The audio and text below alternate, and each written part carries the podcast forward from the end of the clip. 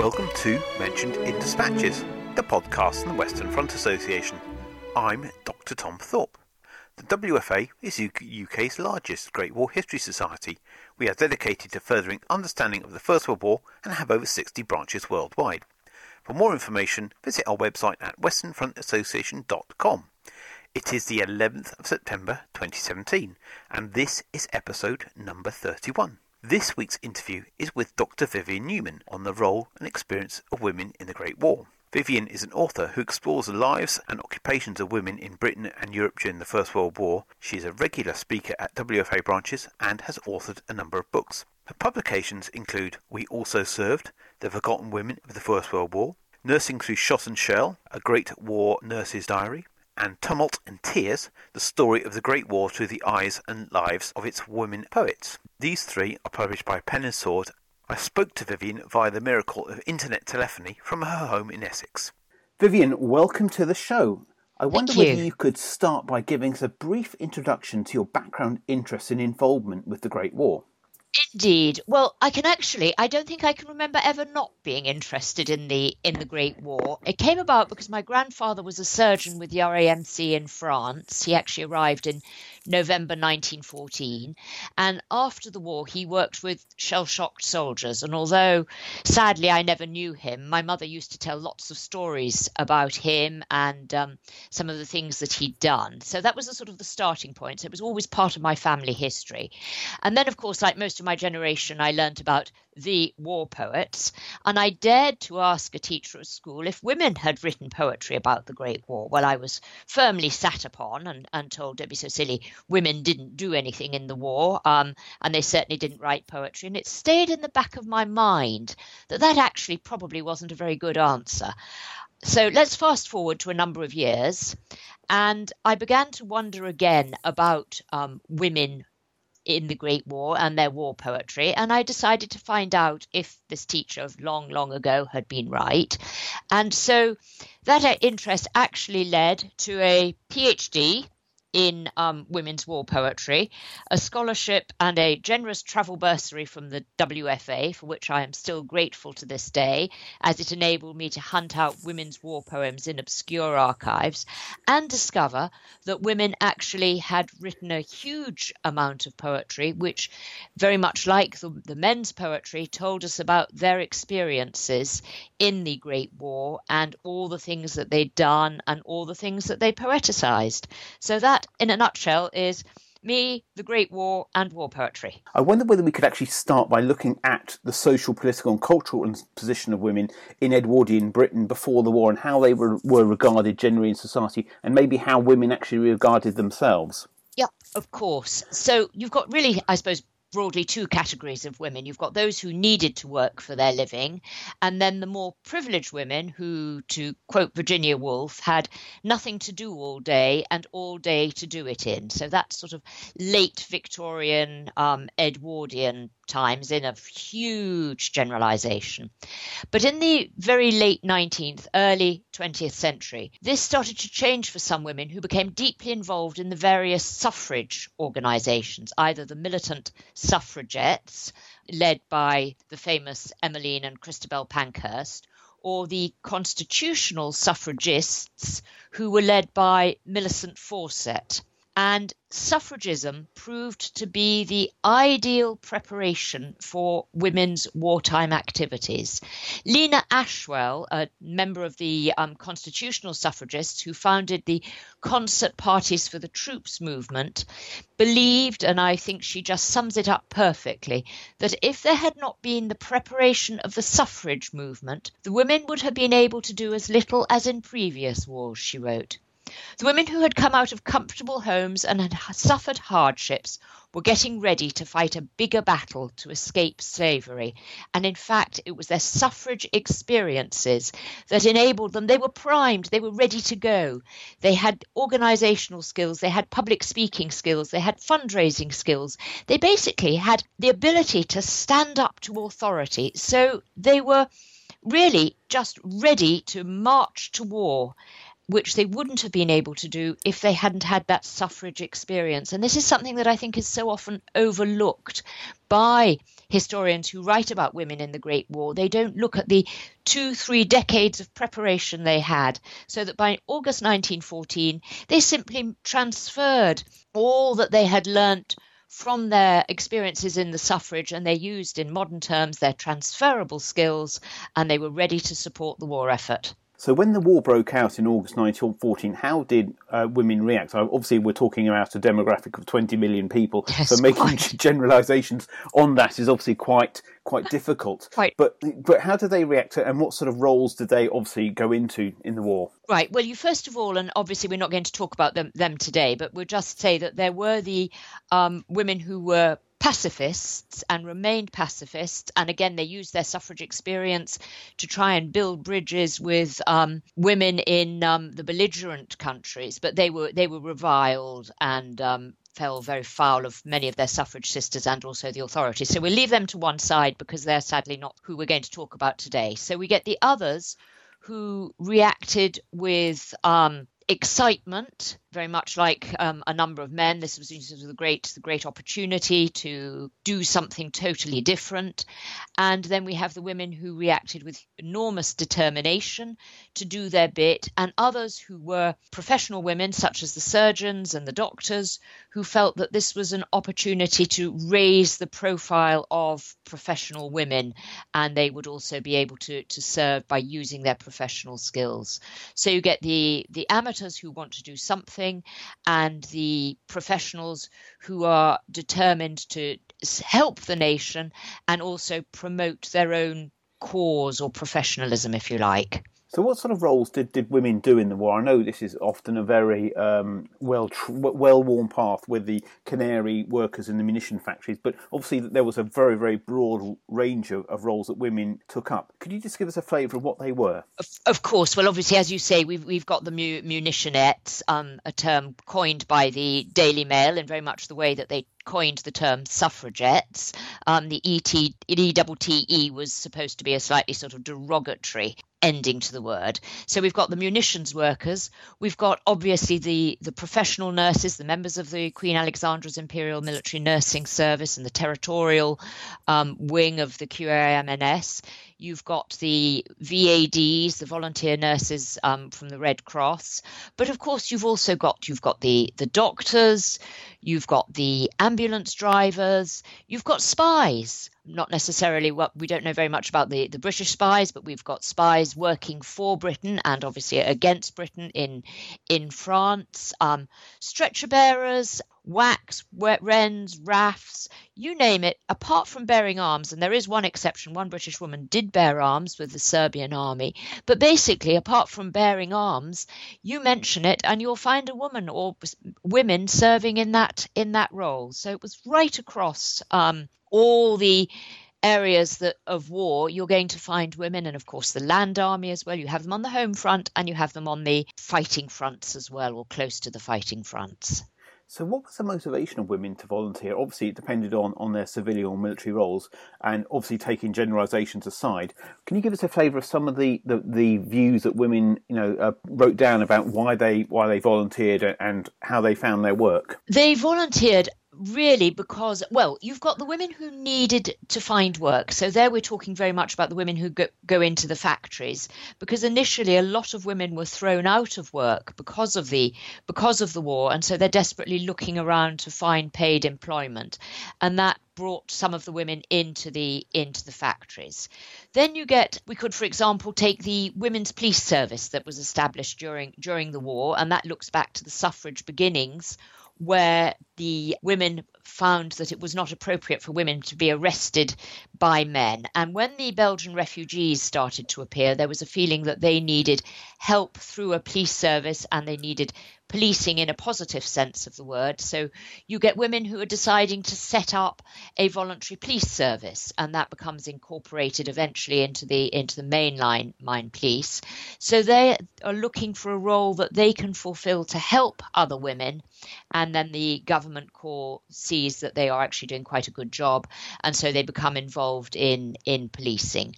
And then you get the Fannies, the first aid nursing yeomanry, who feel that they have a role to play overseas. They're aware that the Belgian and the French armies are desperately short of ambulance drivers, so they offer their services to them.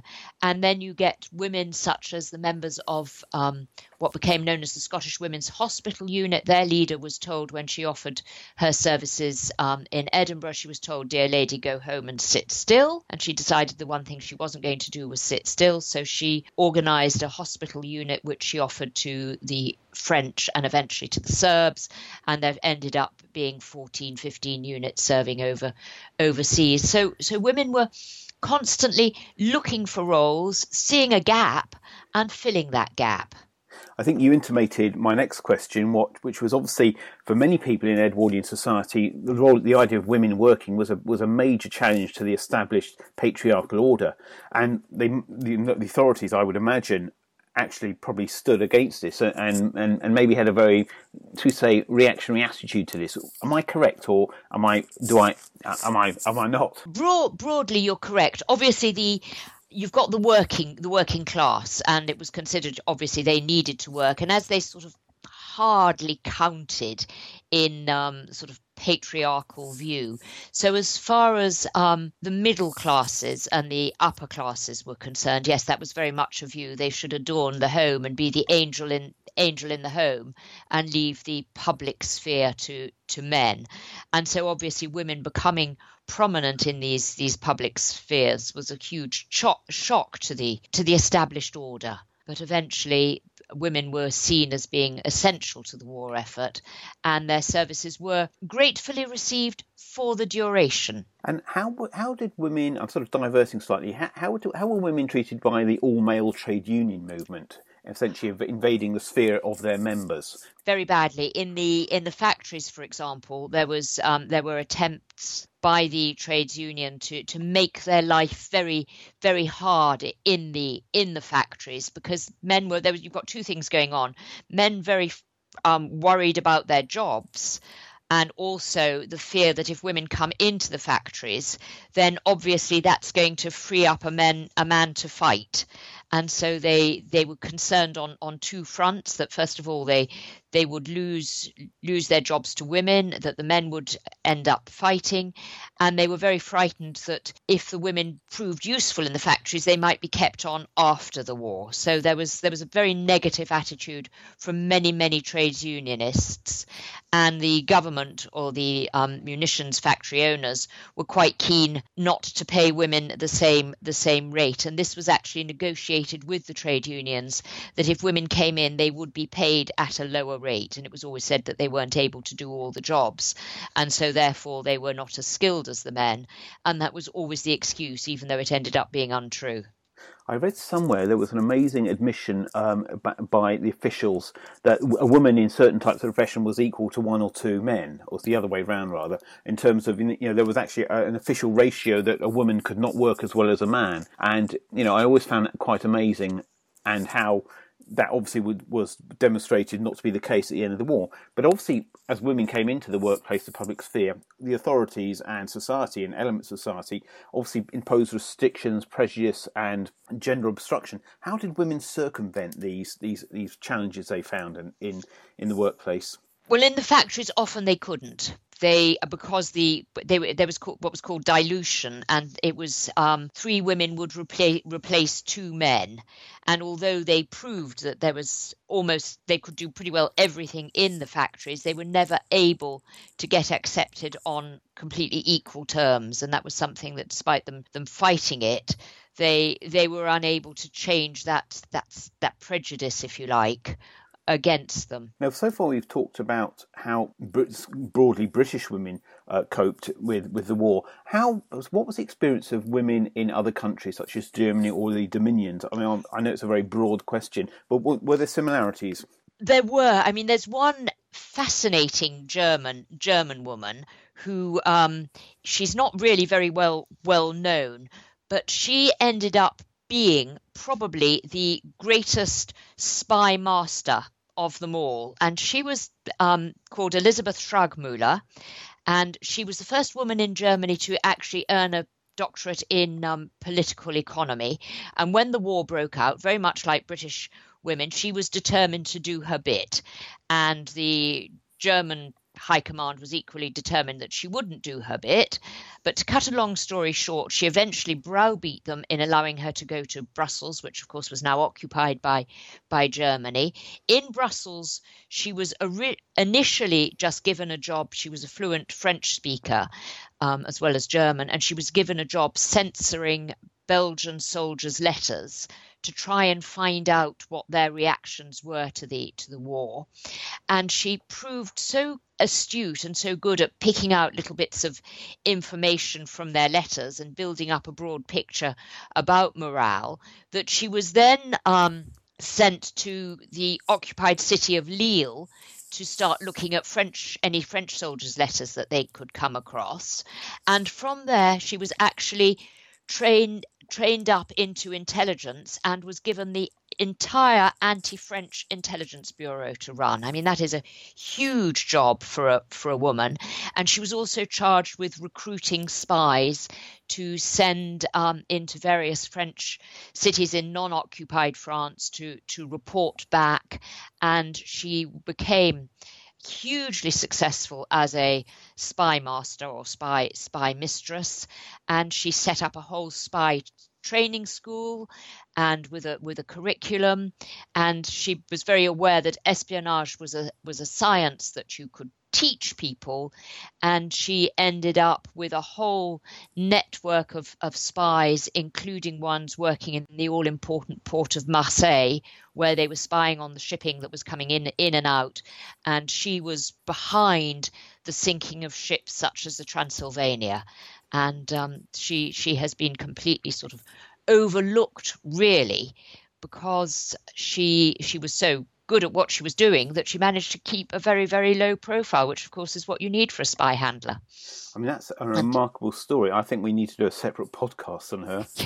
She is a remarkable woman, and a couple of her spies were equally remarkable. And I've actually got a book coming out about them, about Schragmüller and one of her spies, that's coming out in October.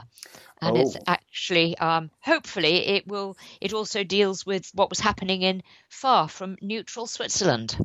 That will be very interesting for another podcast, listeners. I'm going to get a commitment if I can. Absolutely. Yes, I will commit to that as an idea, definitely. And maybe we could put a picture up of Schragmüller and her main spy, because they are quite an interesting looking couple. That sounds fascinating. Now, my final question, I think, comes to the end of the war. And once the armistice is called and the soldiers return home, what was the long-term political, social and economic impacts of women's role in the First World War in terms of its impacts on society and culture?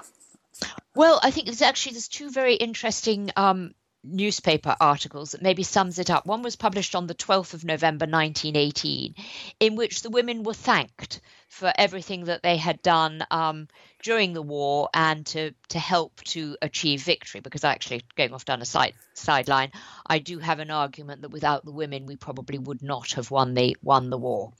And then a week later, an article appeared in the Times wondering when women were going to go back into what were euphemistically called trades that were so particularly their own, which actually means domestic service and being skivvies. So almost as soon as the war ended, there was this feeling that women should get out of the public eye and go back into skivvying and into little roles where they were not really valued and undervalued and underestimated. Another example at very much the opposite end is medical schools. Now, women had ended up in the latter part of the war. They had actually been serving as doctors and surgeons with the RAMC. And so they had proved that women were every bit as good at medicine as men. But by the early 1920s, there was actually a cap in all the medical schools on the numbers of women they would actually allow into university to train as doctors. And that seems to just sum up the public reaction or the authorities' reaction to women. Thank you very much. You were needed then. Now go home and sit still. Incredible. No, Vivian, thank you very much for your time.